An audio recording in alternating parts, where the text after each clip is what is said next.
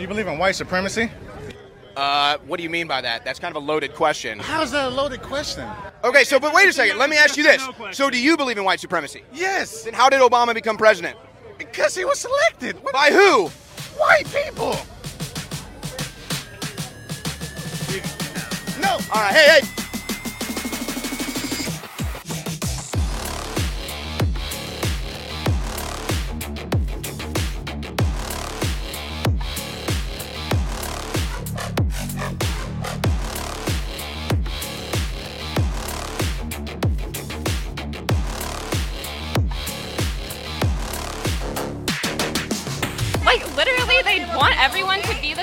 They're against Mexicans. They're against Jews. They're against Black people. They're against minorities. Where are all these Nazis? Everywhere. Oh, let's do a quick pan. And uh, let's see them. Oh, oh, uh, no, there's one. No, no, no, no. Okay, so there's none here. So where are they? Not the same. America unsafe. Okay. You don't have to cry, folks. They're both over there crying now.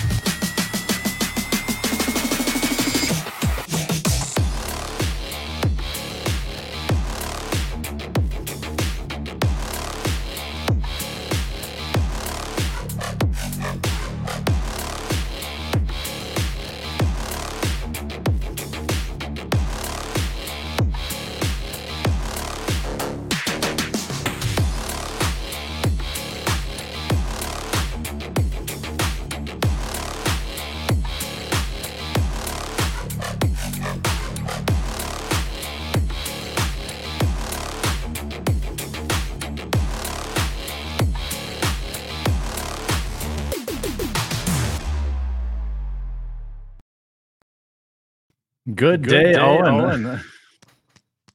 Wow, whoever put was that your crew that put that together? Yeah, Yeah, that, was. Um, I would like to commandeer that and and steal that, and can, um. I'm gonna I'm gonna I'm gonna hold a, a a digital knife to their to their throats right here and say, "Give it to me right now. I want it."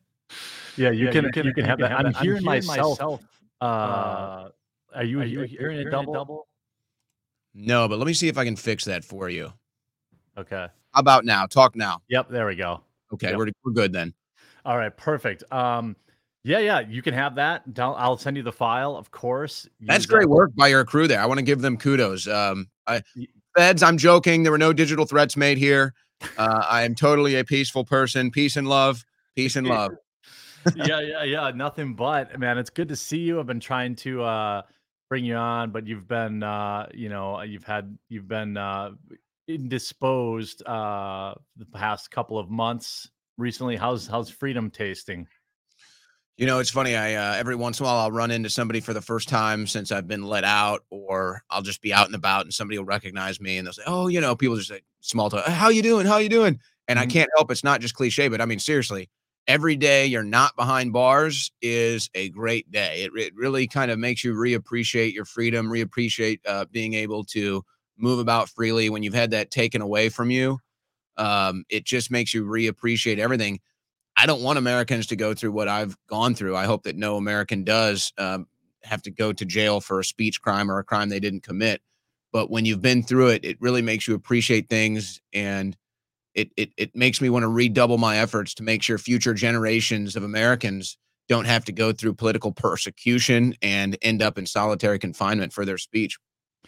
Yeah, it's really weird when you I covered that um you know as it played out. I made a, a couple of videos on it and it was there were a lot of times where it was like uh I'm talking about America, not South Korea uh, or North Korea or China. I, I had to keep like reminding myself that um you know we have literal political prisoners. There are still others that are still in jail. There are people that you know um due to the charges brought upon them ended up killing themselves um the whole thing uh was was wild to see play out on american soil.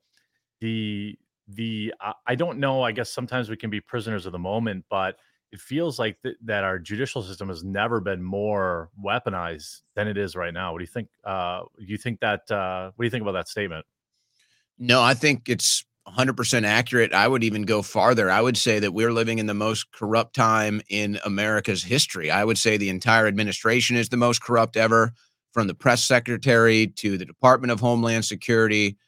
I mean, really, if you just go right down the list, I think. I mean, even look at the border. I mean, we have had every year under Joe Biden, we've had a record number of illegal immigrants cross into this country. The official number is just shy of 8 million. I think the official number in Biden's first three years was like 7.8 million. Mhm. That doesn't count the getaways. So we'll Double just it. leave that aside. Yeah. We'll say, we'll say, well, it's probably closer to 10, but you know, we crunched the number on my show one day. We crunched the numbers.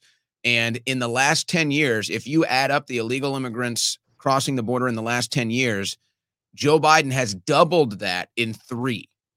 I mean, that was a shocking number uh, for, for us to reveal on air because I don't know if anybody else had actually gone down and do, done the math, but he has almost doubled. It was, I think, 4 million or four and a half million in 10 years before Joe Biden. And now it's uh, almost 8 million in three years of Joe Biden. So it's going to cross 10 million. Pro- it's likely going to get close to 10 million at least officially that we have on record. I mean, that alone just shows you how corrupt it is. Plus the political persecutions, the political incarcerations. I mean, I don't know if you saw yesterday, I'm sure you did the Hur report that comes out Yeah. where the special counsel says, yeah, here's all the technicalities. Joe Biden broke the law three different times, uh, taking classified documents, storing classified documents, and then sharing classified documents or information with an individual who wasn't authorized. But he's too mentally unfit to stand trial, so we're not going to charge him. I, I mean, really, any direction you look right now, I, I think it's fair to say we have the most corrupt government in the history of this country right now. Yeah, the the two tiered justice system is right out there now for the whole world to see. By the way, I'm joined by Owen Shroyer. You may recognize him from a variety of places, but he does have a daily show over on Banned.video from three to six. Uh, Owen Shroyer's War Room, three to six Central is perfect show to watch after watching my show. Uh, you can find him at rumble.com slash Owen. And uh, all of his links are in the description below. Make sure you support him on Twitter, Rumble, um, and then check out owenshroyer.store if you want to support him directly. I thought, um, what do you think of the not so seemingly conspiratorial anymore uh, thought that, I mean, what do you think about jo- Joe Biden getting tossed out there last night? Did you think that was a hit job where they're like, all right, here you go, buddy. Let the whole world see that you're mentally deficient. And so we can start the wheels of change to, to bring in someone to replace you. What do you think? What do you think was the plan about last night? You know, the big mystery behind the Biden White House is who's really running it. I, I think I think most people would agree that it's not Joe Biden. Yeah. So who's really making the decisions for Joe? I would guess that there are probably people around Joe that aren't very bright. I mean, I think we've all seen kind of what these radical liberals are like. They're not the brightest people. They don't have good decision making skills. And so I wouldn't be surprised if there aren't individuals maybe at not the most serious times or most serious levels advising him. And they might have thought that it was a good idea to send him out there. And they might have thought, hey, we need to have some sort of an answer to this special counsel. And let's do it tonight while Tucker Carlson is interviewing Vladimir Putin because, you know, maybe nobody's going to be watching and we can kind of get away with it. So it was viewed. It was the second most viewed thing I think in history, second only to I think the Super Bowl, uh, based on in the first 24 hours. By the way, for for those and it hasn't even been it hasn't even been 24 hours. Yeah. And last I checked, just on Twitter, on Tucker's account on X alone, it had 250 million views. So that's quite astounding. And that doesn't even count. I mean, we aired it last night on InfoWars. We had an extended late night broadcast. We had hundreds of thousands of people tuned into that as well. So, I mean, really, the number here is probably cross uh, 300 million. But yeah, who's making the decisions in the Biden White House? He actually walked off the stage after about 10 minutes and the media said something to him. It might have been about the hostages in mm-hmm. in the gaza strip i think and then and then, then he kind of went back to the stand and he started flipping through his notebooks. So i think that that was probably the thought process is look we have to make an we have to issue a response here. Let's do it now with tucker carlson trending. Maybe nobody will notice it. But i mean it's unavoidable whether Joe Biden went out and made that statement or not. The the the report has already been filed. I mean, predictably enough, Joe Biden had multiple gaffes during the 15 minute um, press conference, if you want to call it that, last night. So Yeah, I don't know. You know, the Mexican president with the Egyptian well, president. I thought he was talking about Dragon Ball Z. He said Chi. Chi. So I thought maybe he had been watching some Dragon Ball, thinking of he, you know Chi Chi was in the room, uh, the, the daughter of the Ox King or something. Yeah. Um, no, but you know, here's what's interesting to me because you know I, I talk to a lot of very informed and and intellectual political minds, and a lot of people are thinking that well, this is the end of Joe Biden. He can only have it one or two ways: either he broke the law, or he's mentally unfit to be president. And you know, so he's done. They're saying he's done. He's done. And I'm sitting here saying, well, you know, he he might be done. They might have a plan to replace him, but really, what has changed? Nothing has changed. He's the same guy ran four years ago. Nothing. I don't understand. We knew about the illegal documents and we knew he was mentally unfit. So really nothing has changed. And they're obviously protecting Joe Biden. And that's why they didn't want to issue a, a criminal in, indictment here. And I think to a certain degree, Robert Hur probably was being honest. And he just said, look, I sat down for five hours with Joe Biden. The guy really doesn't know where he's at. He, Yeah. you know, he really didn't know anything. Now, I think that's probably a lie. I think Joe Biden, I think Joe Biden does know when and where his son died. I think Joe Biden does know when he left the White House as vice president. I think he does know that. I think he's lying, pretending he doesn't know that, or he did lie and pretend he didn't know that when he was talking to Hur during the five hour interview that they had. But nonetheless, he is gonna he is gonna try to have his cake and eat it too. That oh, I didn't commit these crimes, but even though the finding in the report is that I did commit the crimes, they won't charge me because I'm mentally unfit he's going to have to go against both of those decisions. He's going to say, I didn't commit the crimes. I am mentally unfit, even though the report proved otherwise. You know what I thought was interesting is my my wife is a a, a normie, which is what I love most about her. She walked in the morning this morning. I was getting out of the shower, and she's like, uh, "So, um, he's just a good, but basically the line, whatever it was, like he was um a well-meaning, Well, forgettable meaning. guy or something like that." She's like, well, he's just forget. He's a little forgetful. So what? He's just the president with the nuclear codes and three wars going on. Eh, yeah, yeah. Even she was like, uh, she's like, I don't think that's what people because usually she's like, you know, I'm always like, oh, that's cute. Because usually she sees something and she's like, this is unbelievable. But like people like us who are terminally online, we heard about it three days ago, you know? And I'm like, uh, she must she watches the morning news and she's like, Can you believe this? like, can you believe they're spitting this? I'm like, Yeah, welcome to the party, pal. Like this is this is this this dude, it has been mentally unfit for years. I said, you know, the, there there's the um, there are two conflicting ideas I think that people have. One, there was this um people calling it a hit job last night, and then coincidentally, uh, the POTUS account tweeted out like, "Oh, Kamala Harris is so great last night." Um, so people are like, "See, they're setting it up." My opinion is more like, why would why would if we believe that the president isn't making decisions, which I don't think is a stretch, uh, why on earth would they want to make any changes? They have the power. If they have the power now, why would they want to give up the power? Like you can have uh, a withered old potato sit there and pretend to be the president. If the if the quote unquote real people uh, are making decisions, why would they make a change then? That, that, that, doesn't make sense to me. Well, not only that, think about how compromised Joe Biden is as well. I mean, not only overseas with his deals with the Chinese and former mayors of Moscow and other such things, uh, now even right here in the United States, they got him. So, I mean, he's compromised literally up one side and down the other. So, that's the perfect guy that you want, totally controllable. And, uh, you know, I think the other issue that that hasn't really been properly addressed that I'm kind of talking about now, and I was actually just on Russian television earlier this week. I was saw that. You're well. you're like a Russian superstar now. Uh, Well, you know, I I, I think that this is a this is an, uh, a partnership that's long overdue, but that's another story for another day. Yeah. I think the most dangerous aspect, actually, of the current Biden administration is if the Democrats or the deep state has ever or has already made the decision that that he's not going to be the next president. They've already made the decision that they're going to replace him. That's actually the most dangerous situation for us to possibly be in right now because we're looking at a situation where the deep state and the Democrats look at Joe Biden as a lame duck president, meaning that they can destroy his reputation, they can destroy his legacy, they can destroy the legacy of his administration, and it has no real detrimental loss Yeah. to the deep state and to the party because they can just blame it all on Joe Biden. He can just take the fall, his legacy, be devastated, and all that.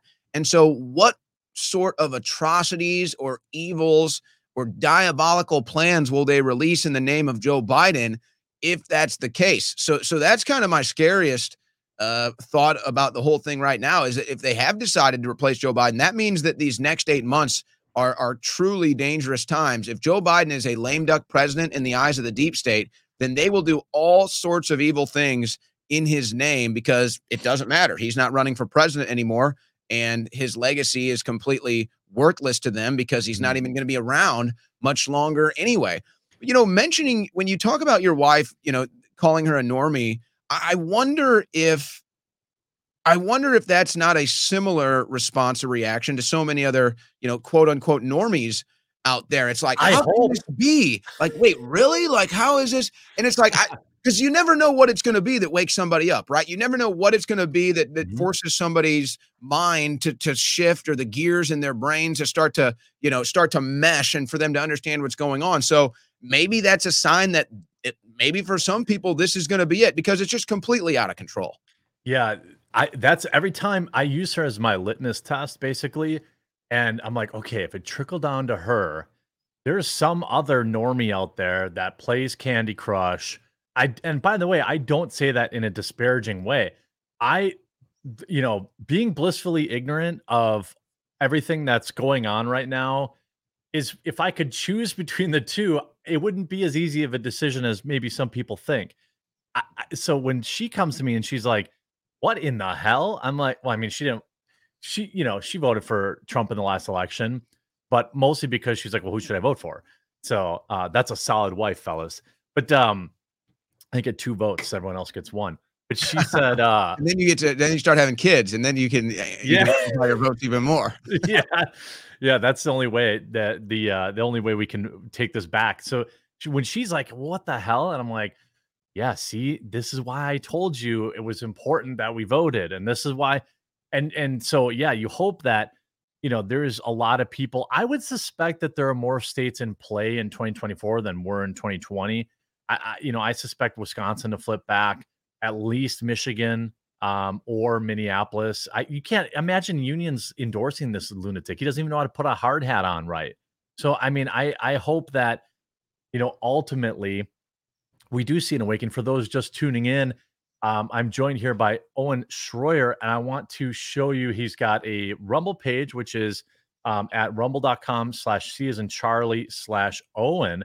Um, but it's also linked in the description below. Make sure you go follow him. Hopefully, we can get him to at least 10k followers. He's been kind of lazy on his Rumble game, I'd have to say.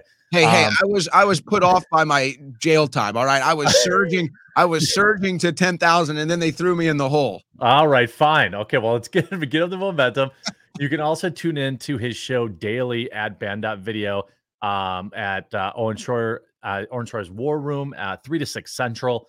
Also, of course, you'll find his Twitter and owenshroyer.store, where you can basically find all of his links to everything else. Plus, you can support him. Um, you know, I, I was thinking, um, and by the way, thanks for for joining me today. Um, I know you're a busy guy, but uh yeah, it's it's curious to me. I wanted to get I wanted to talk a little bit about the Tucker uh Putin interview because how the hell can't we? Um anything if you had to pick like one nugget uh from there that you were like, "Oh shit," you know, uh what stuck out at you as maybe the one or two kind of things from that outside of the history lesson uh in the front of it that that really stuck out to you? Well, let me just kind of try to give you um, a, a, a- a brief, shortened, kind of subsidized response to the whole thing. Putin said You know- that too, and then he went on a 30 minute diatribe about the history. Yeah, of, yeah. Well, are we going to be serious here? Are we going to be serious here? that was an interesting way. Well, let, let's start with that because I think that, you know, Tucker didn't really go in there with any agenda. And I think that that was made clear. I think that kind of the, uh, the initial response from some people might have been it, it could have been more hardcore. Putin could have been more hardcore. Tucker could have been more hardcore. But I think that it's obvious that Tucker did not go in there with an agenda. And if and if Putin did have an agenda, it was to get that history lesson out. I mean, that was what obviously the first thing he wanted to talk about. He had it all ready to go in his mind. I don't doubt that he knows Russia's history extremely well, probably better than any other president knows their own country's history. Yeah. I mean, really, it, is there any other president that knows their country history like 30, that? 30 minutes uninterrupted, going back a thousand years. Yeah. Like that's impressive. Even if it was, you know, I, I couldn't, I, I can't fact check it in real time. Let's say it's relatively accurate. I don't think there are a lot of people on earth that could, that could go like that unless you're like a history teacher. Well, and it also proves that Vladimir Putin is probably one of the the smartest intellects that we have in a position of power. Love him or hate him, think he's good or evil. I think you have to recognize that as objective fact. So I think that that was kind of the only agenda that Putin had going in. You know, also the other thing that I think is interesting when you're trying to consume this from our end is that normally when you have interviews like this, they might last an hour or two but they they slice it down to like maybe 20 minutes. And so they mm-hmm. take the juicy parts and they put it down to 20 minutes and then they can kind of tell a different story, whatever story they want or whatever they think is the most punchy. And then they can kind of have that presentation. So for us to get the full, it was almost two and a half hours. For us to kind of get that in whole, it was kind of like a different taste, a different cuisine that we've never tried. And maybe we like it, maybe we don't. Let's see if we do, maybe tomorrow if we want to go back. And I think a lot of people probably are going to rewatch it. Now, getting into some of the highlights, there was really there were really quite a few. I, I mean, I don't know if anybody had ever reported that Russia was trying to join NATO or was about to The agree to join NATO. right? Yeah. and then it got sabotaged by Washington D.C. or or by the Clinton administration. I think that that's kind of big news.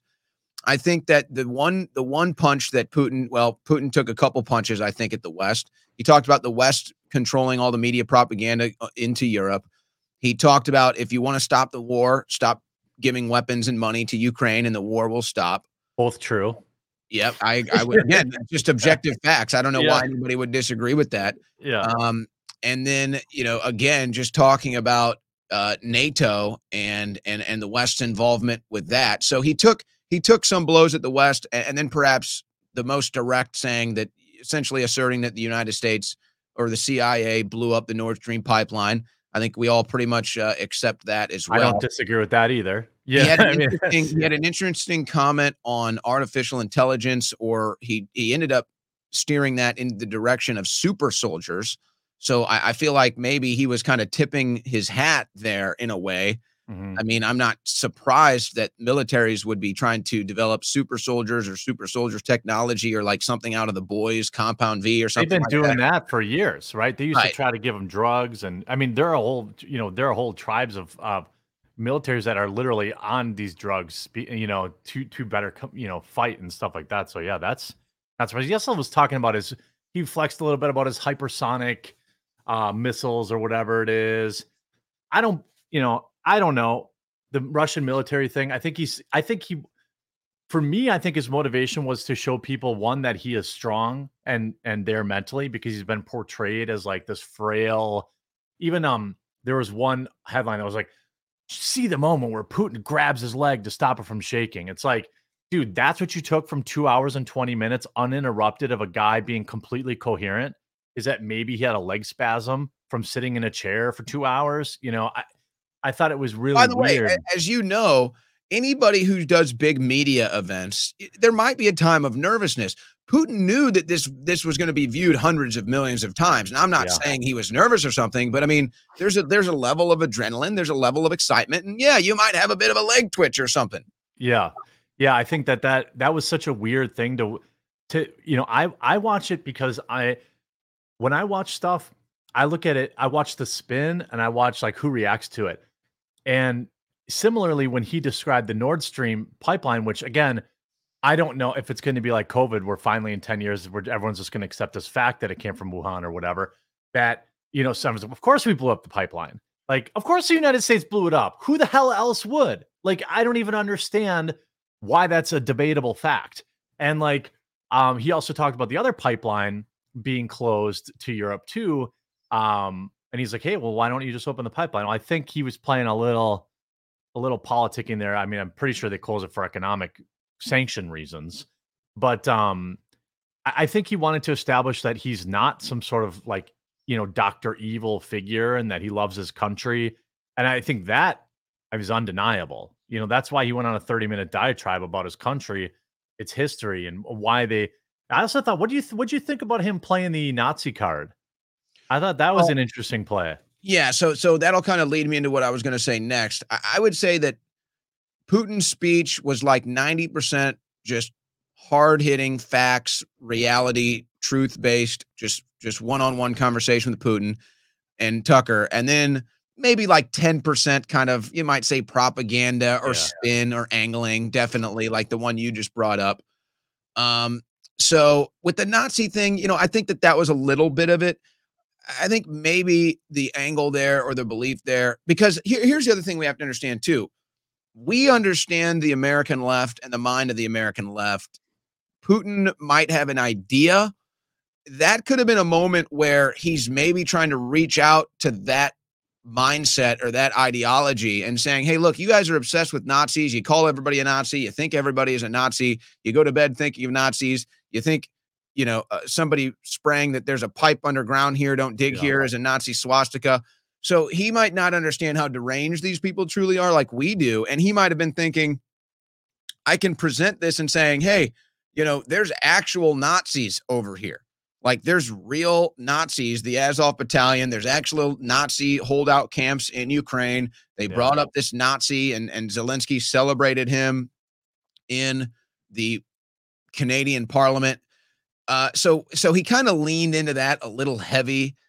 Um, and and he kind of took it in a direction where it, it it felt like it was a little more angled towards, hey, you guys think everybody's a Nazis, but here are the real Nazis that are going them. on. Yeah, yeah. Yeah. So I mean, the angle should have been, and he said, and he said so much actually in in, in prior interviews. He actually had mentioned it a couple times in a previous interview he did with NBC just a few years back, saying, "Hey, you guys think I assassinate people? Who killed Ashli Babbitt? You know, Yeah. who killed all these other people on January 6th?" But really, I think the angle should have been, "You guys are afraid of Nazis so much." You know, look at the World Economic Forum. Look at look at your government censoring people. Look at your government throwing political opposition in prison but I think instead he tried to lean to the left a little bit and say, "Hey, look, like I'm gonna, I'm gonna, I'm gonna lower the IQ of the conversation here a little bit. I'm, I'm gonna, I'm gonna try to go to the lowest common denominator. Look, there's literal Nazis over here. Look, you're literally saluting Nazis. The actual classical Nazi ideology is not even dead yet." And that's basically what he said. I mean, in so many words. So I think, but I think that that was a little of kind of that 10% of Yeah, I do too. spin, Yeah. propaganda. Yeah, I think that was one. And I think when he was talking about, um, you know, I think, you know, kind of pretending to be ignorant to why economic sanctions exist. But I do think he it very succinctly um, uh, communicated, you know, like, hey, look, who's in, who can sink to the bottom of the Baltic Sea and blow this up? There's like five militaries on Earth that can do it. Okay. And who's actually has interest in doing it? And Yeah. who's, you know, I remember our own media was like, well, Russia did it. I'm like, why?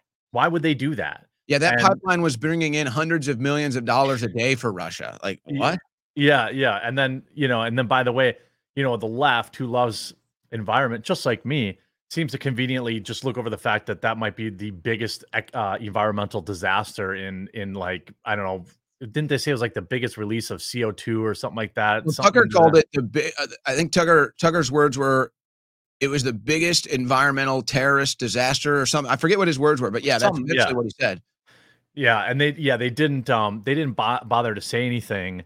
Uh, you know you know the left doesn't seem to care about that. So all this stuff, you know, I think the interview, hopefully, um, forces. I think what happened is essentially the left could have ignored it, uh, but they didn't, and they and, they made it worse for themselves.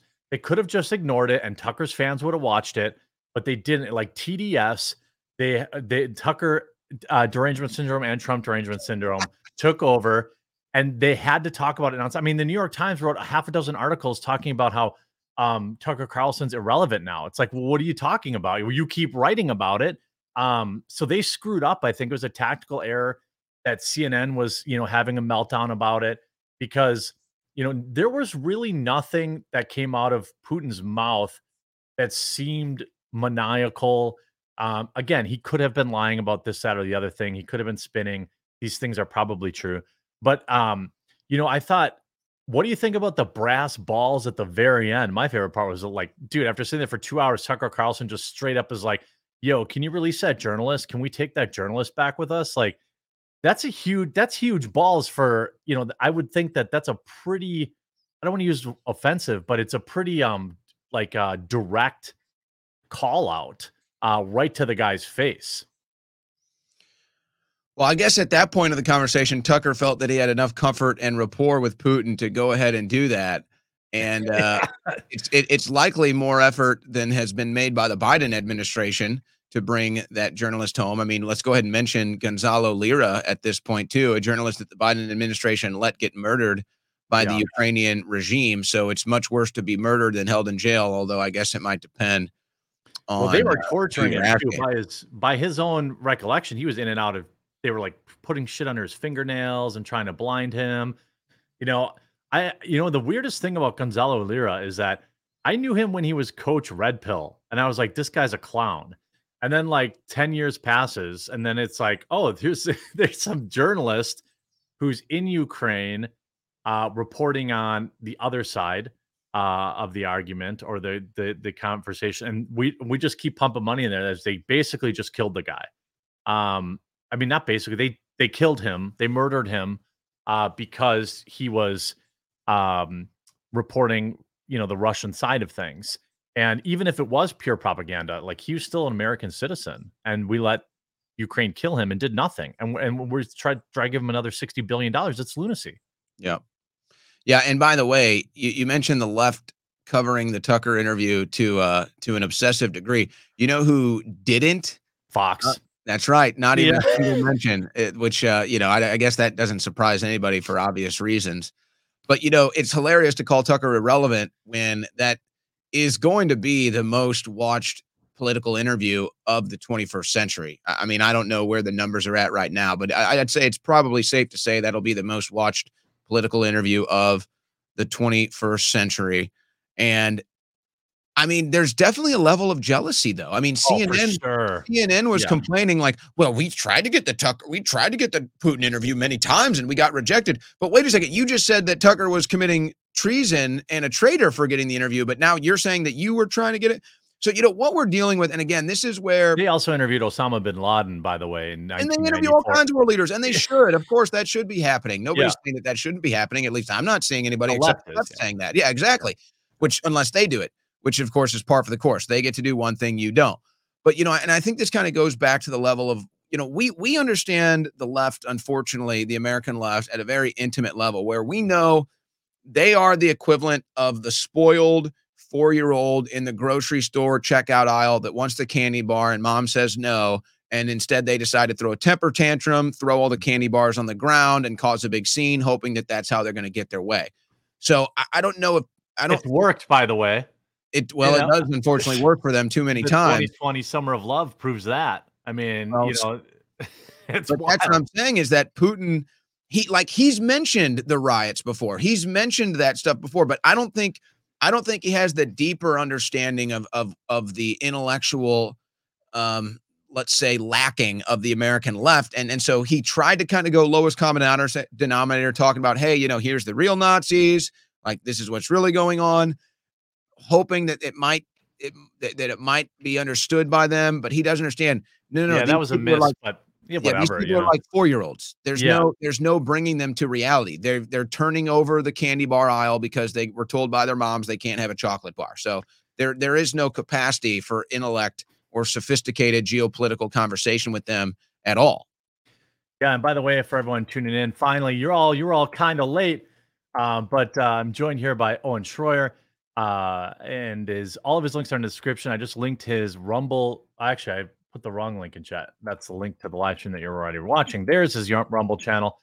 Um, you can find him. Let me share this here. You can find him on his rumble.com slash C as in Charlie slash Owen. Uh, you can find him at owenshroyer.store and you can find him live. Uh, is it weekdays? Yeah, weekdays, 3 to 6 p.m. Central Time. And uh, a direct link if you don't want to go to banned.video slash war room, or those links are still banned some places. Uh, owenshroyer.show will take you right to my show. And it restreams 24 7 as well. It, it didn't happen. Okay, perfect. Well, no means no. Yeah. There it is right there. Yeah, you can tune in anytime there. Um, I wanted to get, you know, I think that the um the interesting thing is, and by by the way, folks in chat, or if you're rewatching this later, uh, make sure you go and uh, if you if you you know at least definitely follow his Rumble channel, but that, that you know also check him out on Infowars too. Um, I always like to move the needle on people who create on Rumble when they come on my show. Um, well, I love that. And are you you have an you have an original content creator deal with Rumble, correct? I do. Yeah. mhm, Yeah, good for you. And you know, I'm not in the stock market, and you know, me either, but it's I nice like to to, see. uh, well, I you know, I I may or may not like to uh, gamble on sports every now and then. right. Right. Um, can't confirm or deny. yeah. I, I don't I don't get into the stock market at all. But I when I saw that Rumble went live and you know uh, with RUM, I was Mhm. like that was for the first time ever. I was like, man, I want to I want to get in. I want to get in on Rumble. I knew it was going to take off. You know, no matter what it was going to take off, just because the censorship on YouTube was going to force it to take off. And uh, I'm just glad that they're making moves and they are trying to make it as good of a platform as possible by uh, you know, signing deals with you. They're trying to increase the abilities there on Rumble every day. So it's it's nice for people like me that got banned from YouTube uh, Yeah. way early on, got wiped out, and and it's kind of like it's kind of like losing an arm, and then and then now I got an and I got an arm again, and so that's kind of what it's felt like. Yeah, it's wild to see, you know, for, you know, I've been on it since 2016 or 2020, 2020, um, which is a big reason they gave me the deal. They're like, oh, there's a lot of people like give me a deal and they don't even publish on the platform. Um, and they, you know, it's wild that I've I've watched my videos go from getting, you know, 500 to a thousand views. Now my like standalone videos that I upload get 15 to 20,000 views, and my live streams end up with 100 to 150, 200,000 people that watch them the platform's growing great. Obviously, the election s- cycle is going to be nuts. Um, you know, once Trump starts doing stuff, you know, it'll be here on Rumble almost certainly. Um, most of the big Republican coverage is here on Rumble, where you have um, what is it? RN the RNC's obviously got their deal with Rumble, but then you have um, what's the news network that always covers Right side broadcasting. Right Side Broadcasting? Yeah, Yeah, so and, and of course, Infowars. We have our live stream on Rumble twenty four seven too. Yep, and uh, even they're bringing normies in like Barstool Sports stuff like that. I think that's good. That was a big one too. I mean, let's not discount that the Barstool has a massive sports audience. For them to be putting content on Rumble, I think is a big one too. And even some of this stuff that that is is very niche, like the slap challenge, uh, whatever it is. I mean, even even niche stuff like that is big. So you know, it only helps us too. It only helps other Rumble creators because because traffic is now being driven to Rumble with these other uh, you know niche groups and you know sports audiences and stuff like that. So it's just it's nice to watch it grow and and have this continued success.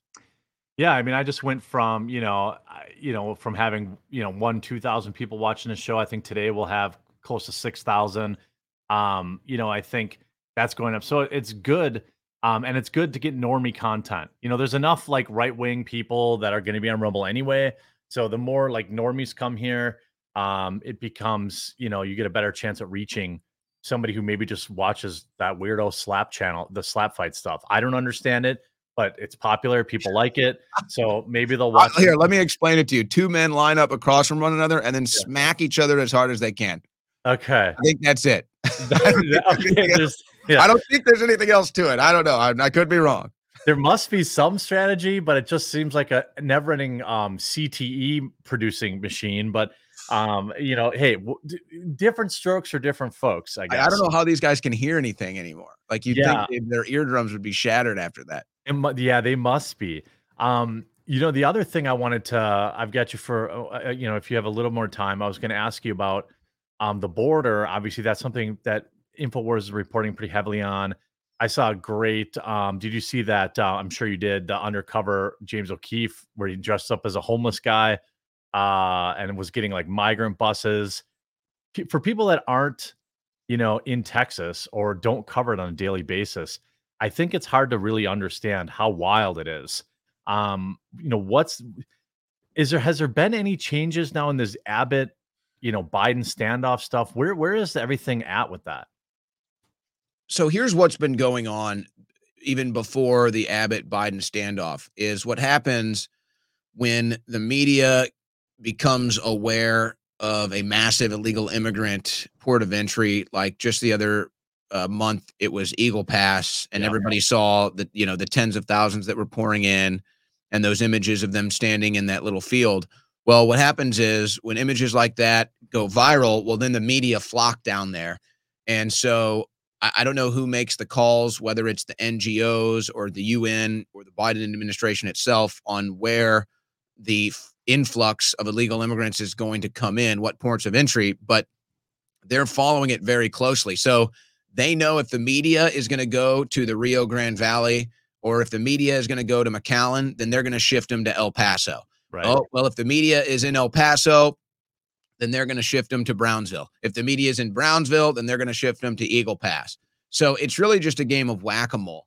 Now, there is no doubt. I haven't been, um, I, I've, I've not been too fervent in my support of of Greg Abbott and what he's doing at the border because really he's not doing much. He's a lot um, of talk, is what I hear from people there- who are in the know. there's there's a lot of talk and there's no doubt some action but what what what we found out we first went down there when he had first sent the Texas National Guard and what we found out was that the Texas National Guard was not even down there protecting the border they were just down there to help facilitate the illegal immigrants and actually they were also engaging in suppression of speech and media coverage i mean they were holding guns they were bringing up um, cars and buses to try to block our cameras. There's a famous video. It's probably been seen like tens of millions of times.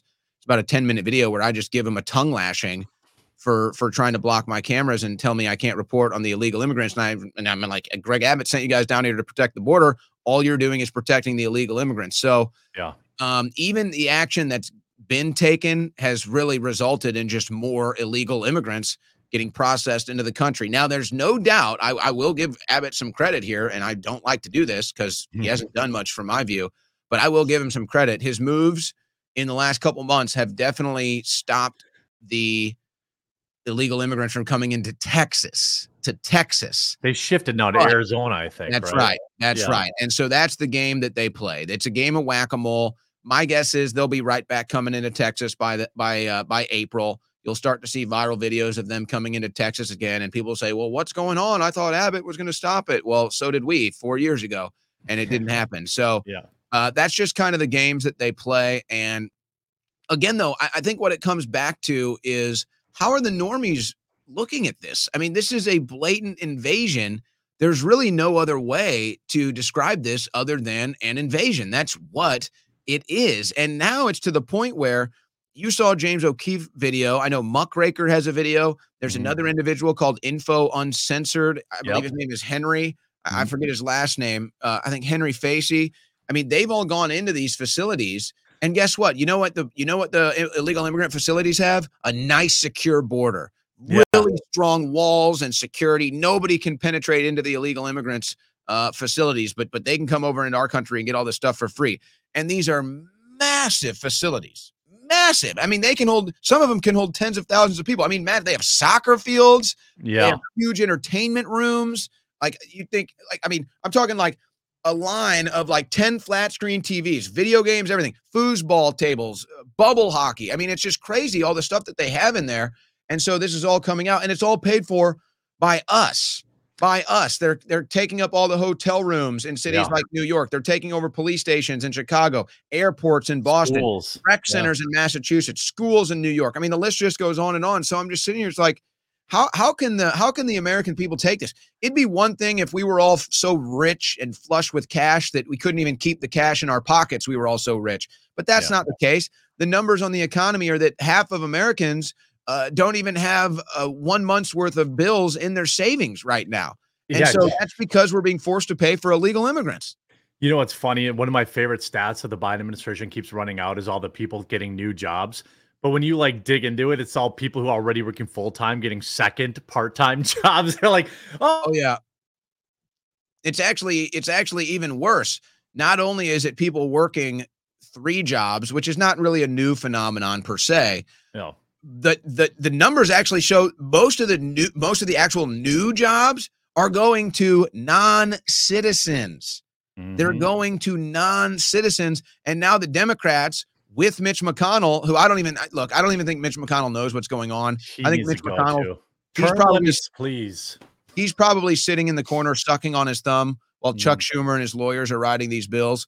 Um, but now they're saying, oh, illegal immigrants can come in here and we're just going to give them a work visa. Just, just here's your work visa. You come in, here you go, here's a job. And guess what? They'll work for minimum wage And Yeah. the American that went to college or the the young American that wants to get his first job when he's, you know, 15 whatever years old, they go to the back of the line. Well, and it's going to drop down the uh, available salaries for people too. What these places are willing to pay. Where I live, you know, with a high school education, you could walk on an Amazon fulfillment center and make twenty five to thirty dollars an hour.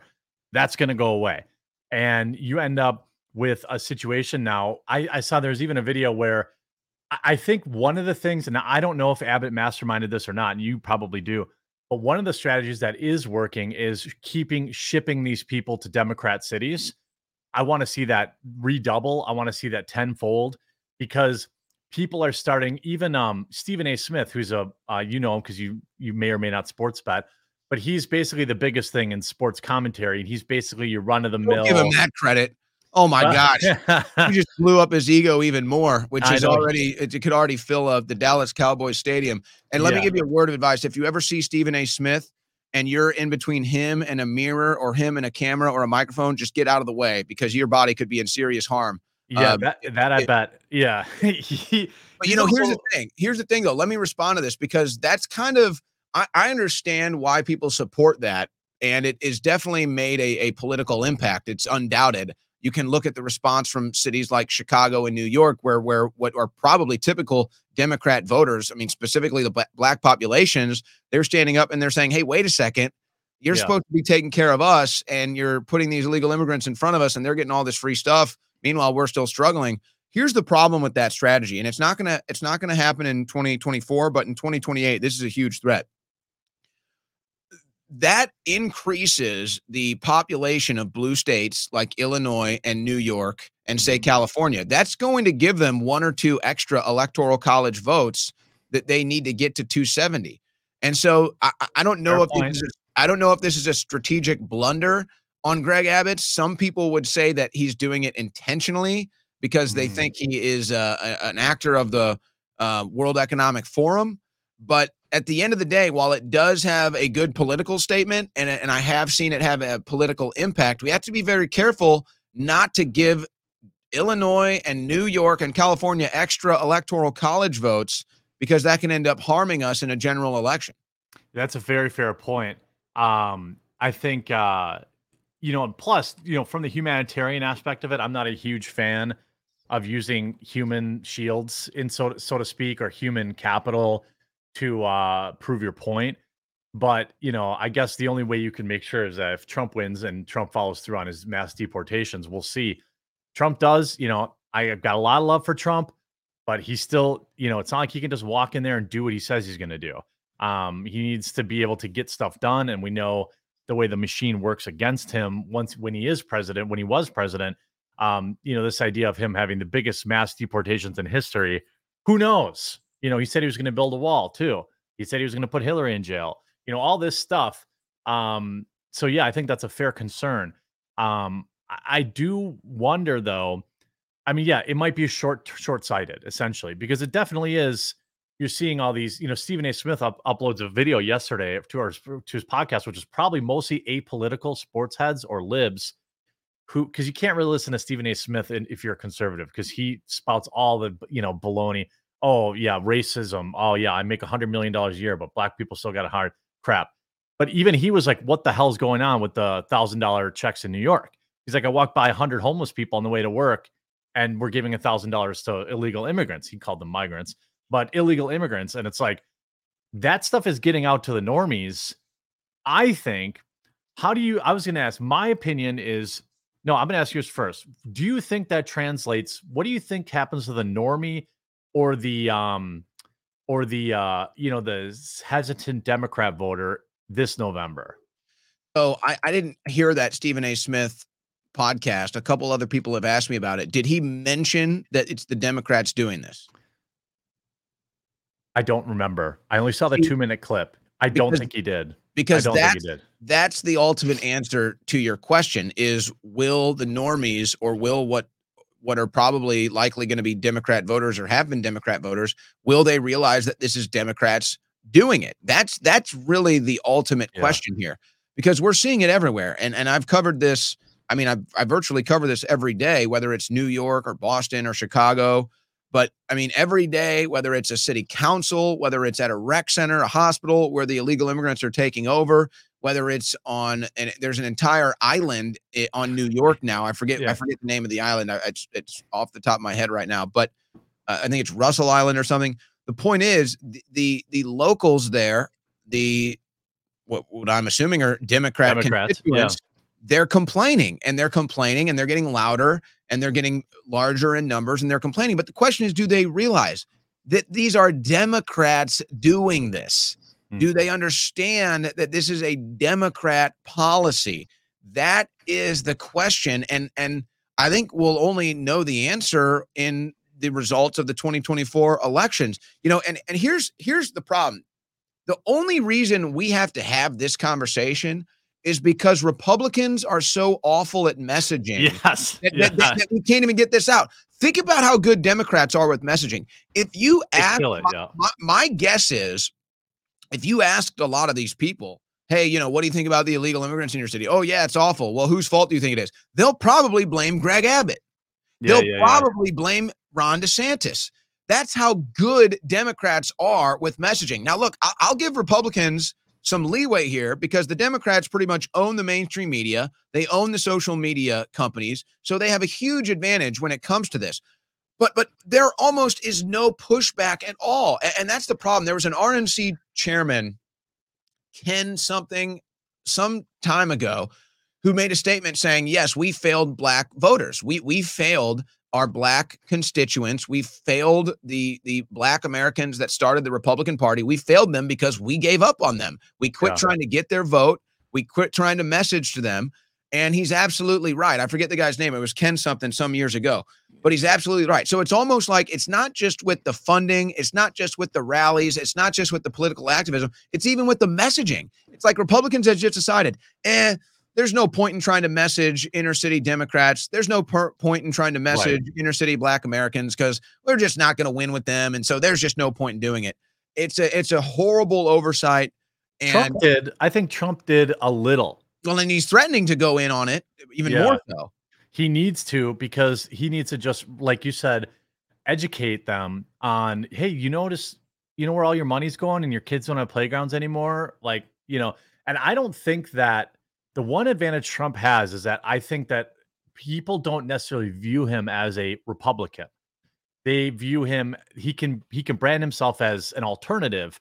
And I think he can get those inner city votes. If, you know, even if he's not going to win, he can siphon off some support. My prediction, and I'll put it on the record right now 150, I looked it up, about 100, let's call it 160 million votes in 2020. I bet you that number goes way down. Like, I could be dead wrong on this, but I'm thinking nowhere near maybe 135, 130. So I think there are so many people that went out and voted to get Orange Man bad out of the office that are just not going to vote this time. They're not. They're not going to go vote for Trump, but they're not going to be as motivated to like go and get rid of the Orange Man because life has been shit for Middle America. Life has not. There is.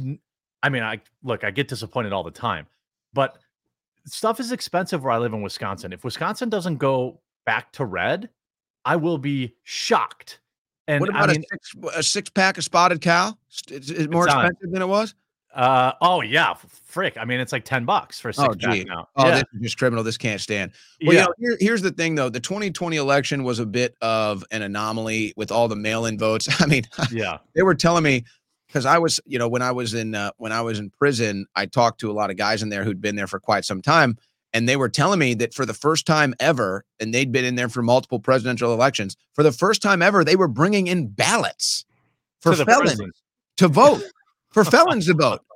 Yeah, and they were telling me like, oh, and nobody knows about this because I, you know, people don't typically listen to felons for news.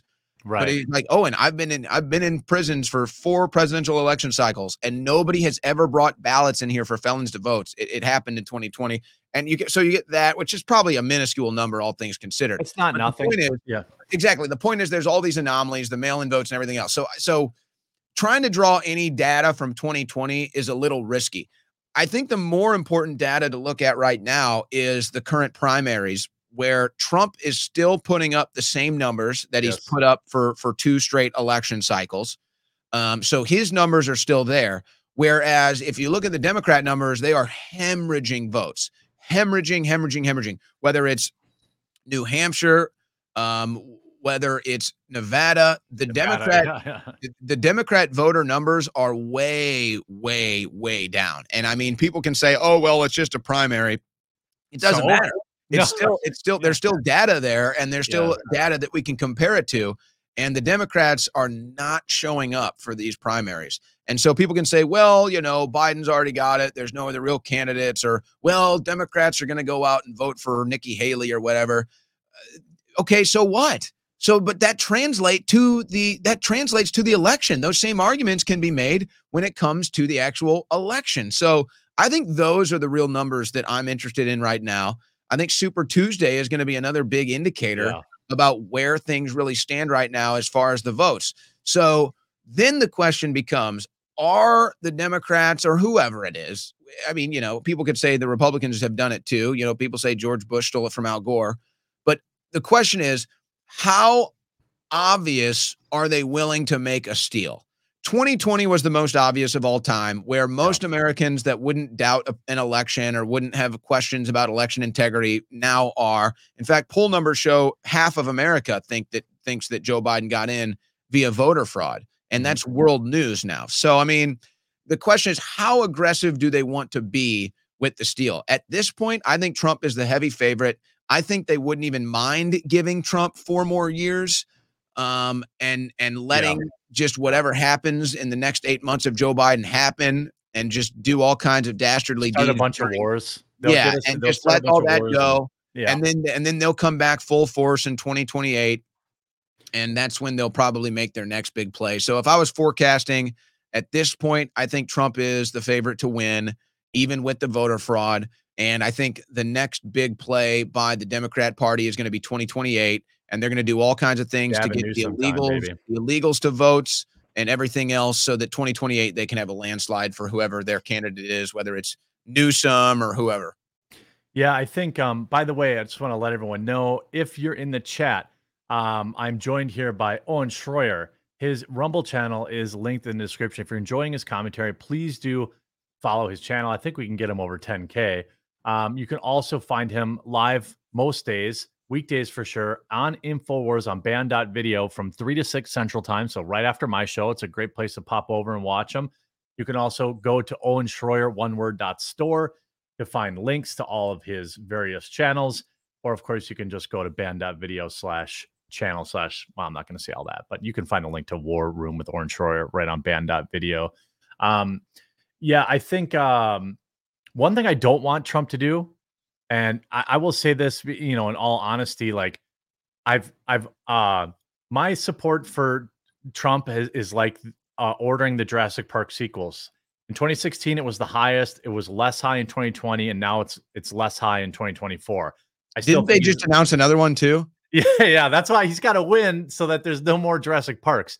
But the and like they, but I think that you know he probably is still the best candidate. Like you said, I just don't want him to say anything stupid this time. Like I don't want him to talk about election fraud. I want him to tell everyone to go out and vote.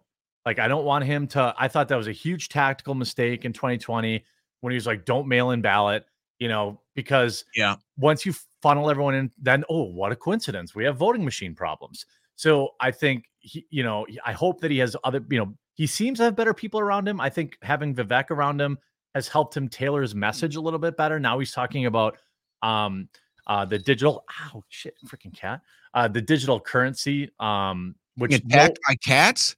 yeah well she tried to jump up on me but Gosh. the there's no way in hell Trump talks about the central bank digital currency without Vivek in his ear. And I think that that, you know, there's stuff he seems to have a little better message this time around. I just hope he doesn't dwell on election fraud. Like just tell people to get your ass out and vote. It's it's totally counterproductive to say, ah, well, they're gonna do this or that or th-" no, go vote. And you know what? Go get you know why the one of the big reasons, other than we can talk about some of the shenanigans that happened in that election. But you know, another thing that Democrats did is they freaking went out and got the votes. They were sending people door to door to collect votes from elderly people in the hood. Republicans should do that. Yeah. Like I, the idea is like, um, I think more people are coming around to it, but for a long time it's like, well, we have the moral high ground. Yeah, and you keep losing. Yeah. So get out there and send, you know, hire, you know, thousands of college kids, send them into these these neighborhoods, go hand pick, hand collect votes like the Democrats did. Go to retirement homes, every retirement home, go fill pre-fill it out like the Democrats did. You have to play their game. You're, it's a different. I mean, you you just can't die on this. We're above all that anymore because that's why the Republicans lose. And by the way, this whole idea that Republicans have the moral high ground, while it, it, it is true in a factual base, the Democrats don't even give you that. Right. They don't, even, they, don't even, they don't even give you the meat. So it's like there's no point even trying to have that. But you know, we learned something even sadder when the FEC reports came out, and Jennifer Van Laar did a great job with Red State breaking it all down. But uh, Ronna McDaniel needs to go. She she has to go. Yes. She was supposed to resign today. I haven't seen that in the news, so I guess she really is going to cling on to that position. But she has to go. She's spending more money on personal luxuries like lip fillers, limousine rides, and floral arrangements than she is on voter data. Yep. I mean, that's everything. The Democrats are that's where most of the DNC spending is to voter data. How do you think they figure out who, what dead people to vote for? right. Yeah. right. So yeah, Republicans need to start playing this game as well. It's it's kind of like, you know, I came from sports media years ago. I like to make sports analogies, but it's like if one team's offensive line is holding so that their quarterback can't get sacked, and then the other team is saying, "Well, we're not going to hold. We don't want to get a flag." Well, if the refs aren't calling holding and your quarterback's been sacked 10 times and the, the, the other team's quarterback has been sacked zero times, and you won't hold because you don't want to hold because you have the moral high ground. Well, you're guess what? You're going to lose the game. Your quarterback's going to get sacked. You're going to lose the game. So yeah, it's time maybe for us to start holding too. So yeah, they should do all kinds of voter drives. They should do ballot harvesting, whatever's legal, Everything. whatever the Yep. Democrats do, mail-in ballots, do it all. Do it all. Whatever the Democrats are doing to get all these voters into the into the uh, uh, final tally, the Republicans need to be doing it too. Unfortunately, Ronna McDaniel's not doing it. Um, she's she's more focused on getting ass implants and lip filler, I think, than uh, making sure we we stuff the ballot box. But hopefully that can change uh, before it's too late. That's But- what I'm hoping. I'm hoping that message gets out there. I've been like pounding that too. Like, dude, there. I mean, it's time to win. Like, we have to win. And and if I'm not saying go break the law, but I'm saying if we're not doing every single thing the Democrats aren't doing and more, we have no chance. You can't whine and complain about losing an election when you told people not to use not to vote.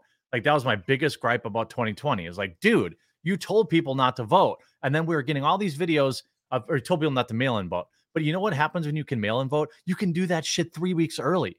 Like I've never voted on election day.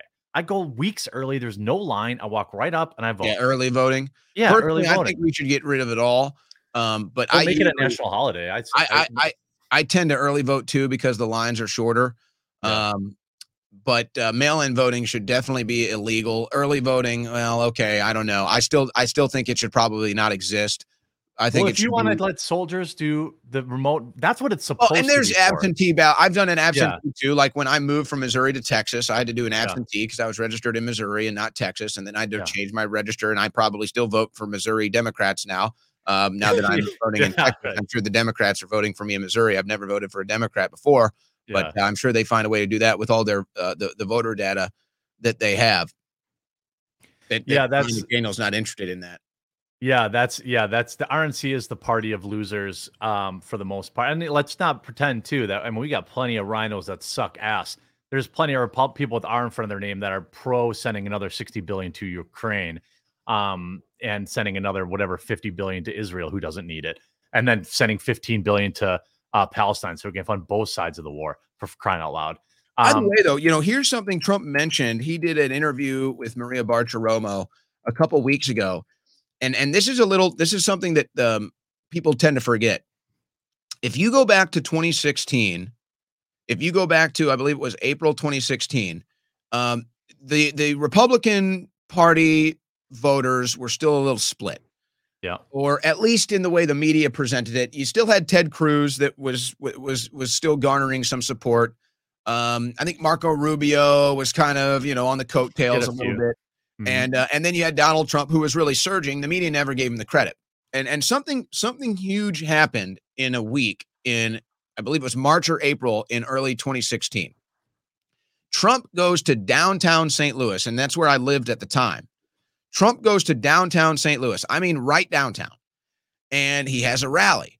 And this was kind of the first Trump rally that broke the doors wide open and changed the entire course of our political history, quite frankly.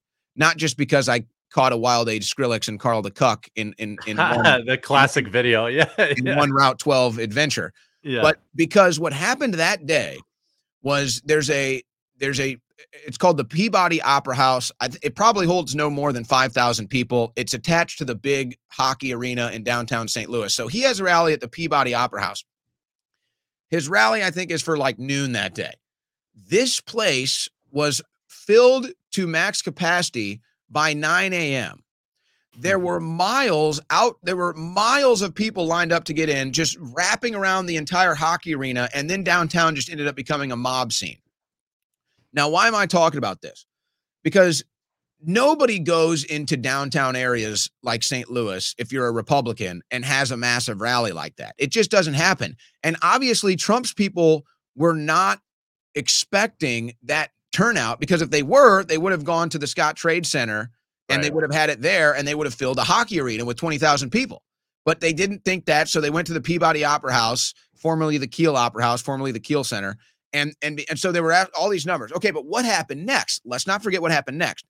Then Trump went to Chicago and the Democrats put their terror operatives and all of their on the ground operatives. Laura Loomer explain, explored, uh, exposed this, by the way, with Aaron Black and other DNC operatives saying, We're going to get to the Trump rally. We're going to shut it down. We're going to basically launch violent events on the streets. And they shut down Trump's Chicago event. And now Trump doesn't go to these downtown areas that are traditionally black Democrat voters anymore. He hmm. stopped it because of that. So on Maria gotta do it. Bartiromo, he said, you know what? I might go into Queens. I might go into Brooklyn. I might have to go into these inner city areas that the Republicans have ignored because we got to get the black vote. And I'm, That's I'm smart. popular with black voters. So I hope he does that again. Obviously, the level of security that's going to be needed is going to be massive because you're going to have the Democrat operatives out there, but it has to be done because it because that will win black votes. It sounds it sounds really simpleton and mundane, but trust me, trust me, it means a lot to these people when you actually You show, show up. up. Yeah. When you actually show up and show that you care, then they will show up for you. But if you don't show up for them, they're not going to show up for you. Yeah, that's 100% true. Just look at the 2016 election and Hillary didn't show up in Wisconsin and she lost. Like th- that will go down as one of the biggest campaign fuck ups. And Trump came to Wisconsin. Dude, he came to Washington County Fairgrounds. That's where I saw him. A tiny little fairgrounds in like uh, 45 minutes outside of Milwaukee. And he was there twice. And then he went to Green Bay. These are not these are not Madison, Milwaukee. He was like out in pounding the that was one of the biggest things, most impressive thing. That dude was out and he was shaking hands and glad handing and kissing babies. He does have to go back to that. And now it's going to be way harder than it was eight years ago. But he's Yeah. got to, he's got to uh, reinvigorate people uh, to get back out and vote. And I think you're 100% right. If you show these people that you care, they will show up. And like you uh, said, I think he's going to surround himself with better people. I think he also has more political acumen and experience now. And I'm hoping that the rudders of his campaign are Vivek Ramaswamy and Stephen Miller. That'd those need to be the two rudders of his campaign and his potential administration because those guys get it. They get messaging and they have no fear of telling it like it is. Yeah, Vivek, you know, for a long time, the, the the knock on him is that he was like too perfect. Um, and I get why people felt that way, but that dude is a Trump surrogate and he's young and he's full of piss and vinegar, and that guy will go do five events a day for Trump. Uh, and and that is just something that nobody else can do. Nobody can match that guy's energy. Biden doesn't have anybody to go out as a surrogate for. He's going to send Kamala Harris. Everyone hates her. No, they're about to have a rally with Obama and Clinton. That's their big play. Obama Yeah. and Clinton. Obama, maybe Clinton. You know, he's. I don't know if I'd be trotting him out there. You know, um, everybody talks about Michelle Obama running again. Yeah, honestly, I, I think the Obamas are done. I think they're done with politics. They've made their hundreds of millions. I, I don't think they're interested anymore. They're fat, happy, and rich. They don't care. Just if you're Michelle Obama and you look at what happened to your husband in eight years, you don't want that. And she has basically said as much. Like she's Yeah, not interested. yes, She's like, yeah. no fucking way. I'm rich. I'm out living the life. By the way, I'm joined by. I'm gonna. I'm gonna let Owen get on with his. I got one last question for you, but Owen Shroyer live uh, on rumble.com slash C Owen. All his links are in the description, by the way. Give him a follow uh, over on Rumble. Um, and then obviously you can find him all of his links at owenshroyer.store. He's live on InfoWars on banned.video from three to six central. You got a show today, Owen? I do. As soon as I uh, as soon as I sign off here, I'm going to be heading into the InfoWars studios, and I'm putting a chat. I'm going into the Rumble Ranch right now. I'm putting a chat a chat with all these links as well. Okay, perfect. Um, last question, VP pick. Who do you think it will be, and who will it actually be? I mean, who do you Oh. want, and who will it actually be?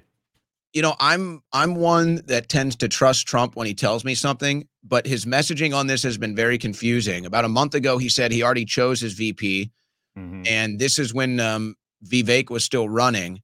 And so my my guess is that when Trump had already chose his VP, I, I, I'm trusting he was being honest about that.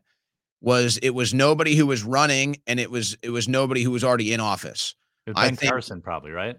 Uh, Maybe a Ben Carson, Yeah. uh, that or or um, I forget there was somebody else on my mind, but yeah, Ben Carson was kind of the leader in in the clubhouse. But now I, I feel like um, maybe that was a bluff, and he hadn't picked his vice president yet. Now I do not think it's going to be Vivek Ramaswamy.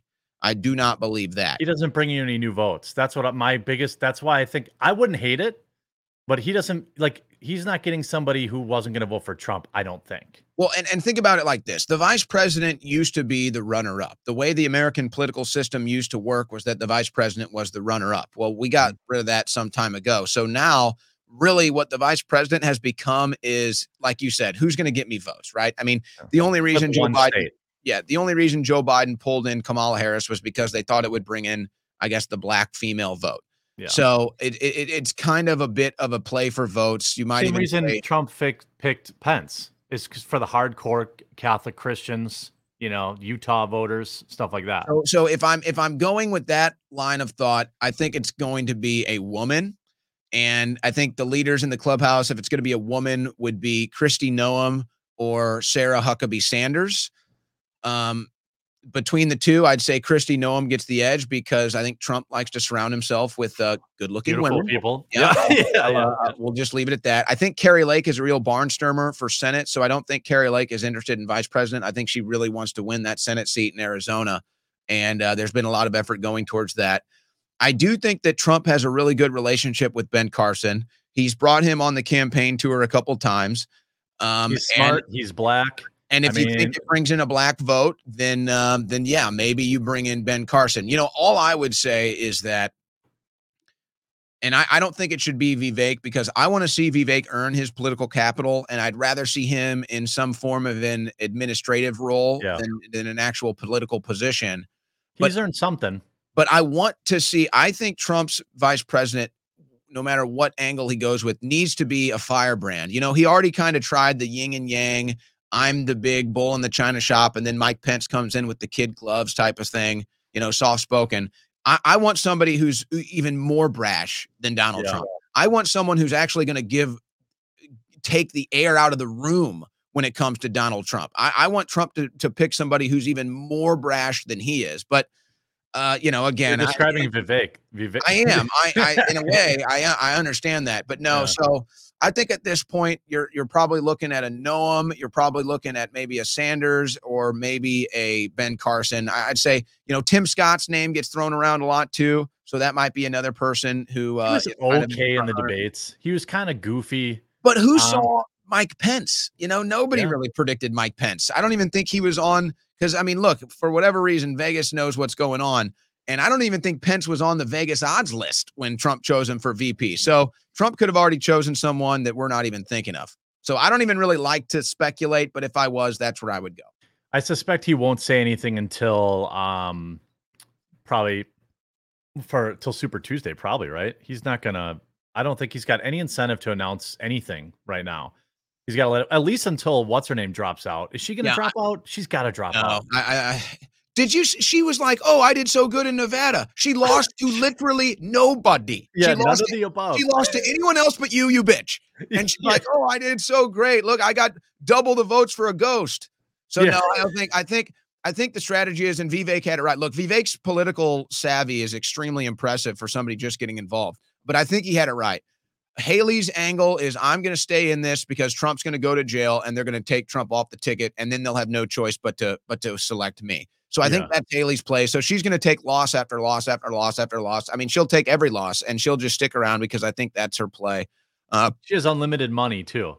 So there's not she's not like a regular. I mean, she's got uh, big defense money. She's got BoomerCon money.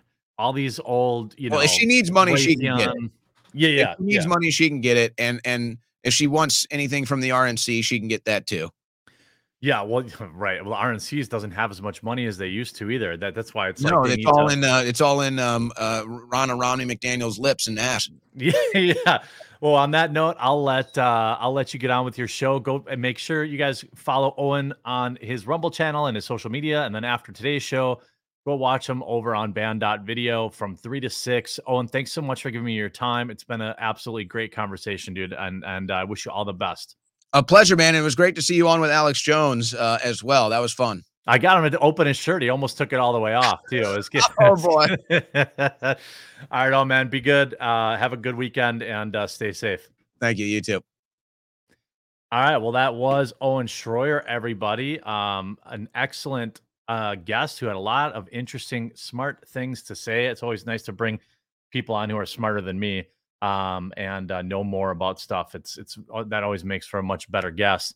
Um, Bang Naughty Bit says Wednesday Hawaii Supreme Court rule Second Amendment rights do not extend to Hawaii citizens, citing the spirit of aloha ruling. Ruling what? Um, also, um, also Kimmy K77 says, Love Owen Shroyer. Thankful he made it out alive from being unfairly imprisoned. Keep up the amazing work. May God keep a hedge of protection around you. Roll Tide from Tuscaloosa, Alabama, U.S.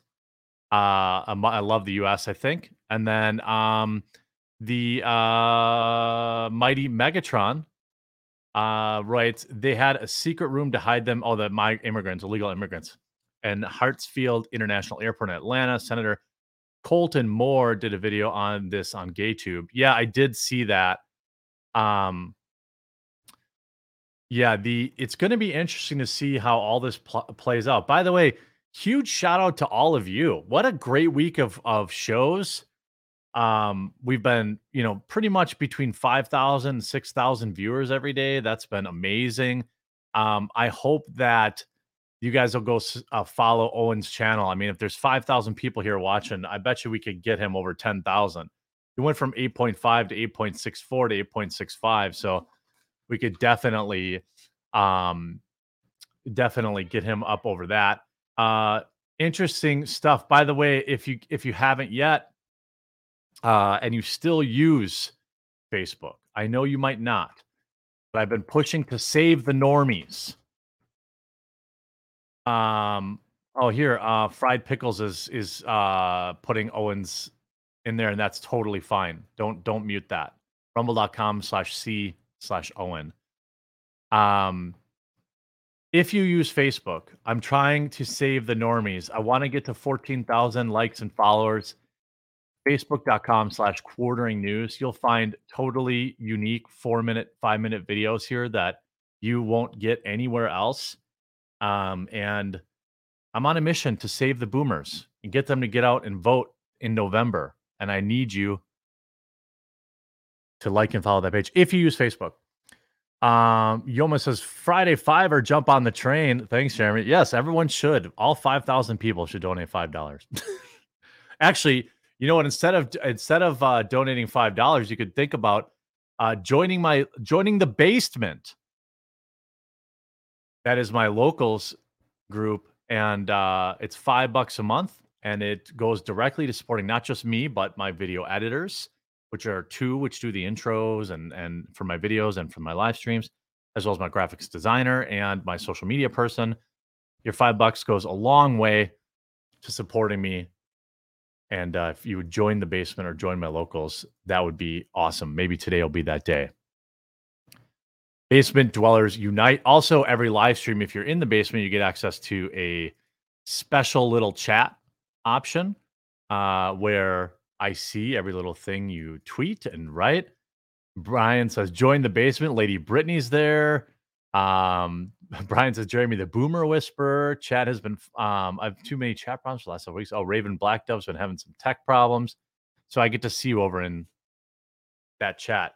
I wanted to talk about should we just do another topic? Joe Padula says, We promoted your page on our Facebook live show. So you've got fans. Absolutely. Nice. Thank you, dude. Pre- appreciate that. I'm really trying to get my Facebook page. Did the question is, did Timmy Tenders, did Timmy Tenders cover the Biden stuff?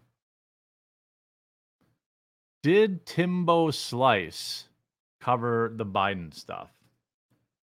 Because if he didn't, I think we can make go ahead and make a standalone video on it because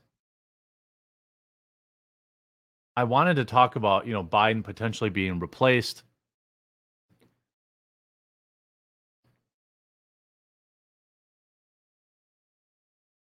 By the way, we did stream today to Twitter.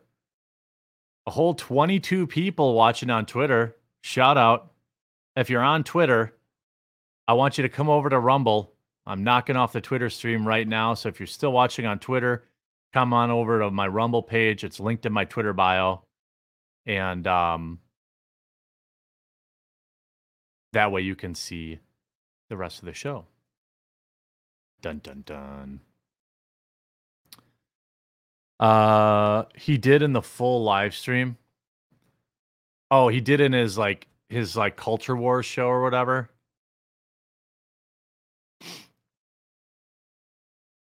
I think he basically takes Fridays off now and he just uploads like the same generic like look at this Gen Z weirdo uh videos on Fridays. trying to check.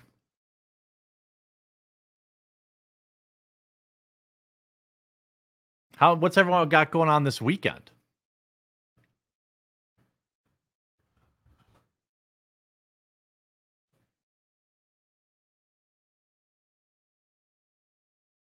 Dooba dooba dooba dooba doo.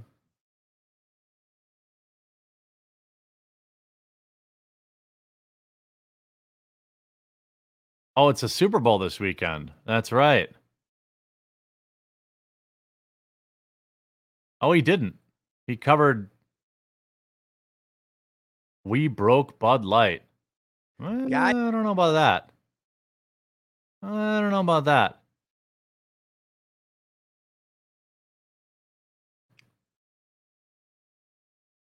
I don't know. Joe Padula says, "Brother, what software do you use? Streamlabs, Restream. Uh, for multicasting, I use Restream. For interviews, I use StreamYard, but normally I use Streamlabs.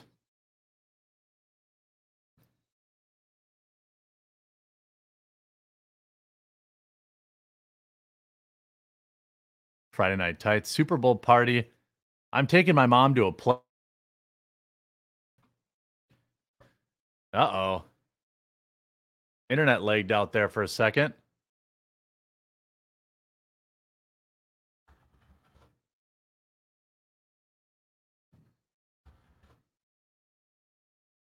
Yeah, there's something weird happened with the internet there. You know, the problem is I'm connected to Wi-Fi and not the not the hard line. That's the problem. Um let's see here.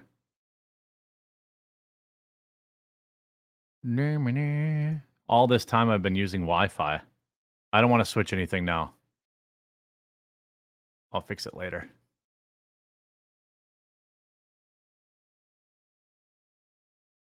No, it was like it, my computer switched to Wi-Fi for some reason. I don't know why. Okay.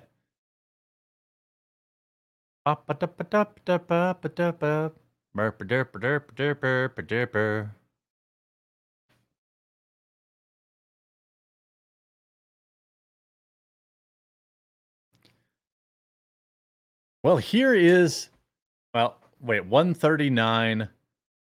I have to write down the timestamp so I can get this. And then um by the way, I'm going to hang out with uh, the locals chat after the show today. So if you've been thinking about joining locals,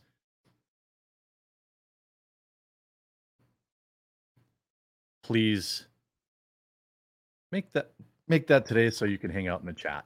Okay. Interesting, interesting story. Are the powers that be in the government thinking about replacing Joe Biden? Many people attaching to a tweet put out from the POTUS official POTUS account yesterday at 11 a.m., uh, just hours before what can only be described as a disastrous press conference. Now, many people did not uh, expect Joe Biden to go out on stage and talk without a teleprompter for any longer than just a few seconds because, well, we have a body of work that is over four years, so we know he's incapable of doing that. But what happened yesterday is there was a report that uh, essentially said, it's my interpretation of it, Joe Biden is mentally unfit to stand trial. They were looking at, you know, he had some classified documents, and the powers that be essentially said, well, he's a well meaning old guy with a poor memory. This is the guy with the nuclear codes, by the way. Um, and so, in order to counteract that, in order to convince people that he, in fact, isn't cognitively declined, they ran him out there and did a press conference during the time in which Tucker was releasing his interview. I don't know if they thought that people wouldn't notice. I don't know if they thought that this was going to be a win for them. Some people are looking at the timeline of things and thinking, well, they're doing this to inform the American people that they're going to replace him with somebody else. And I'm not totally convinced by that, but watching his press conference was shocking. Now, there was a special counsel yesterday on Joe Biden having his having classified files at his home. By the way, it's something that probably every president has ever done. But since we live in a two-tier justice system, you know, President, former President Trump is facing 450 years in prison, and Joe Biden is just a mentally frail old man incapable of being charged for anything. You see, GOP Representative Tenney calls to invoke the 25th Amendment to remove Biden from office after alarming Hur report. I don't think they should remove him from office. I think whoever would take over would be far worse. And I'm not, you know, and it's just my opinion. I'm not exactly convinced he's making any of the decisions that are getting attributed to him right now anyway. The Hur Hur who did the investigation described Biden as a quote elderly man with a poor memory who didn't remember even when he was vice president. Republican uh, Representative Claudia Tenney is calling for the cabinet to explore the use of the Constitution's 25th Amendment to remove President Biden from office following special counsel Robert Hur's alarming report. Hur did not recommend criminal charges against the president for mishandling classified documents. Those records included classified documents about military and foreign policy in Afghanistan, among other records related to national security and foreign policy, in which he had sitting in his garage. All right. Now, I don't like that Trump had piles of them. I don't like that Biden had piles of them. I'm sure that there are other people in politics that also take things home that shouldn't be doing that. All right. I don't like it for either one of them, but now the precedent has been set. I used to think that I could say, well, how do you charge Trump now if you let Biden off? But we know that we don't live in a fair and just society. We know that there's a two tier justice system. I mean, there's a million examples of it. I don't even, it's not even, I mean, it's not even a, a, a statement. People aren't even batting an eye. You know, how many documents did Obama have? No one talks about that. Hur, though, described Biden as sympathetic, well meaning elderly man with a poor memory. Again, he has the nuclear codes. Make sure you leave a like on this video if uh, you enjoy a little bit more of the, you know, the political comments, commentary. Hur though described him that in a more than 300 page report, it would be difficult to convince a jury that they should convict him of a serious felony that requires a mental state of willfulness and said he would be well into his 80s. This report, in my opinion, basically says basically says that he is unfit to stand trial. And he has the nuclear codes. After concluding that uh, Fox News Digital obtained a letter from Tenney, a Republican from New York, after concluding that President Biden knowingly and willfully removed, mishandled, and disclosed classified documents repeatedly over a period of decades, Mr. Hur nevertheless recommended that charges not be brought against him. Special counsel's reasoning was alarming. He recited numerous instances of when President Biden exhibited dramatically compromised mental faculties and concluded that a jury would likely perceive Biden as a sympathetic, forgetful old man. Well, I mean, geez, I mean, if you're a sympathetic, forgetful old man, I guess there's no laws for you. You can just do whatever you want in this country. Quote, we don't prosecute or decline to prosecute people based on their personalities or on the public's anticipated perception of them, Tenney wrote. If special counsel finds that the evidence forms a reasonable basis to bring charges, then he must do so. I agree. Even CNN, this is what I'm talking about with people thinking that the machine, the establishment is moving to replace him. Even CNN wrote Biden tried to later rest age concerns, but may have exacerbated them. After hours of Republican claims that the report showed he wasn't capable of serving as president, Biden appeared at a hastily scheduled news conference Thursday evening apparently seeking to turn the page on what it turned out to be a disastrous day. I know what the heck I'm doing, he, he chortled. Biden fumed in the diplomatic room of the White House as he defended his faculties and bristled with anger. Okay, cool, then charge him. He just said he knows what he's doing, so charge him. Biden also pointed out that Hur's report drew distinctions between his handling of classified materials and Donald Trump's allegedly criminal and obstructive conduct over the same issue. Of course, it's different with a capital D when a Democrat does it. It's different. Trump took classified documents. I took classified documents, but I'm a Democrat. So I'm a forgetful, well meaning old man, and Donald Trump should go to prison for 500 years. Again, I want to point out I don't like either one of them taking classified documents from the White House. I'm only saying let's not pretend like everybody doesn't do that. Come on, man, he said. Biden appeared fired up and passionate, but at the same time, his angry demeanor and an event which appeared to quickly spin out of his control, with reporters shouting questions as he struggled to interrupt, may have ended up exacerbating the very questions about his age that it was meant to dispel. When CNN's MJE, MJ Lee pointed out that many voters have questions about his age, Biden pointed a finger and forcibly said, That's your judgment. There was also a poignant moment where palatable grief came to the surface when the president condemned Hur for j- suggesting in an interview that he struggled to remember the date of his beloved son's passing.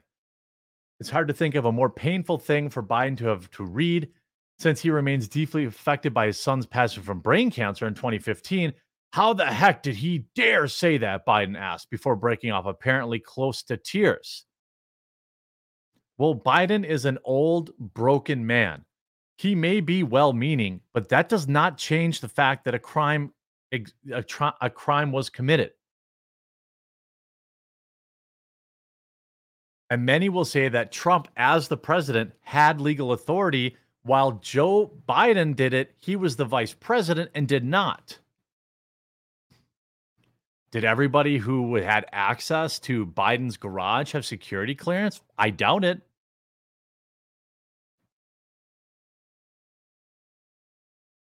I mean, th- this is nuts. Even CNN is turning on him. I don't want to remove Joe Biden. I want to coast through till November and I want to defeat him at the ballot box. What are you gonna what are you what are you gonna replace him with? You know, this is a guy that calls the Egyptian leader president of Mexico. Now, again, some of these gaffes I think get overblown. You know, I couldn't remember the name of 500 different, you know, party leaders or whatever the case is. But I'm also not the president. Former Democratic congressman says it's time for the party leaders to talk about replacing Biden as their 2024 nominee. Harold Ford Jr. says Dems party leaders will have to start talking about Biden's fitness for reelection. This is the primary point that I made when he got elected in the first place. And a lot of people pointed to this tweet, which seemed suspiciously timed at 11 a.m. yesterday. We are so fortunate to have a real leader, a true friend, and a historic vice president in Kamala Harris. We couldn't do this without you. Oh, she's doing nothing. Isn't she the border czar, by the way? People just forget that. Wasn't she supposed to fix the border? They've had five, six years now, whether it was the presidential, you know, election running run up, lying about Joe Biden's mental capacity. Now it's gotten so bad that they have to keep him off camera, basically. The guy's never off camera or off script.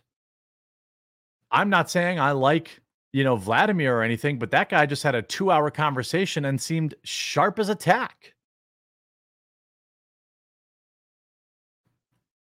You see, they planned this. It's all for show. You're going down. I'm yelling timber. Uh, everybody in here says basically, you know, Kamala Harris called Joe Biden a racist. Then Biden picked her because of race and gender. What a bizarre combination. After being a leader, Kamala has allowed a record 13 million illegals in three years. This is the only thing she's leading in, destroying the United States.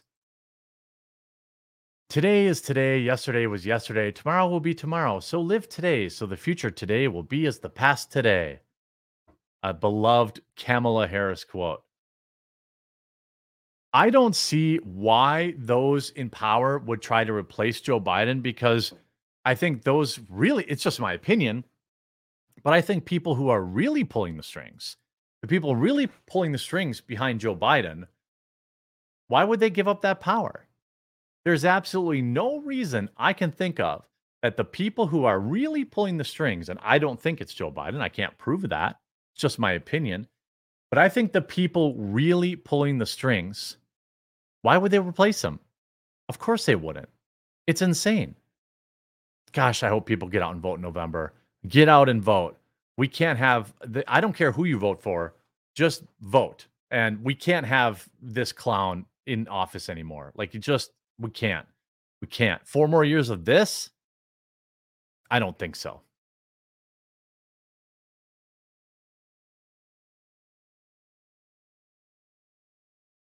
What what a what a bizarre time we live in. What a bizarre time we live in, right?